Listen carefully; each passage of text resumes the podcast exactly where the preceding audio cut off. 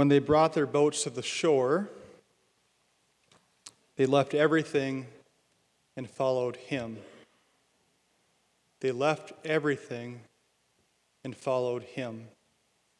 Throughout the Gospels, everyone, the Lord Jesus, when he called his first disciples, we will quickly find that amongst the response of the 12 apostles, a common theme.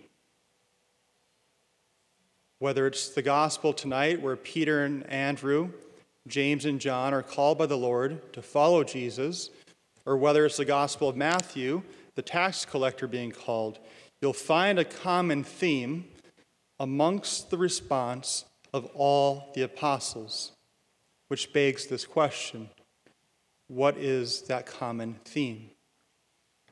The gospel tonight doesn't mention what the gospel of Mark mentions how when James and John were first called by the Lord, we're told that they dropped their nets. Now, they didn't live in North Dakota, they lived in the Mediterranean. But had they lived here, one can only surmise what they would have been dropping. They would have been dropping their ice augers and their ice houses, maybe even their tip ups. If you don't know what a tip up is, ask some guy, he'll know. But what is it about dropping their nets? What is it about dropping everything and following the Lord is so hard for us? Well, when we hear it, we say, how impractical of a, re- of a request. How unrealistic. How am I, as a mom or a dad or an employer or whatever, how am I supposed to leave everything and follow the Lord? It seems irresponsible. In fact, it would be immoral. So, what are we getting at here? How can we glean something from what the Lord did for these first apostles? I think this whole imagery of the apostles dropping their nets is meant to be a chance for us to reflect on our own lives and ask this important question What net am I holding on to that is keeping me from fully, following the Lord? What net am I afraid of losing? That I think if I lose this, if I let this go, if I give this up, then I will lose something of what makes life beautiful and great and meaningful. For each of us, I trust that's a bit different.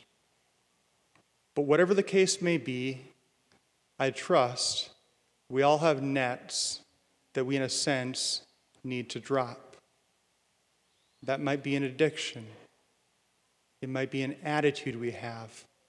It might be the attitude of self pity, of, oh, how hard my life is. Oh, how I've been hurt and I can't let it go. Oh, how I've been disappointed by this person or even God. I'm willing to guess that whatever the net we're still holding on to, the Lord is inviting us to drop it because there's a good chance that holding on to it is keeping us from fully following the Lord as one of his disciples in the 21st century here where we live now. We're told that the apostles were ordered by the Lord to go into deep water where they experience an abundant catch. What is that deep water meant to symbolize? Really simple the spiritual life where we come to meet God and experience Him and we see Him provide for us. The deep water is the spiritual life. How serious do I take the spiritual life? How serious do I take the invitation, or do I just go through the motions? I mentioned there's a common theme in the response of all the apostles. The common theme is one word intentional.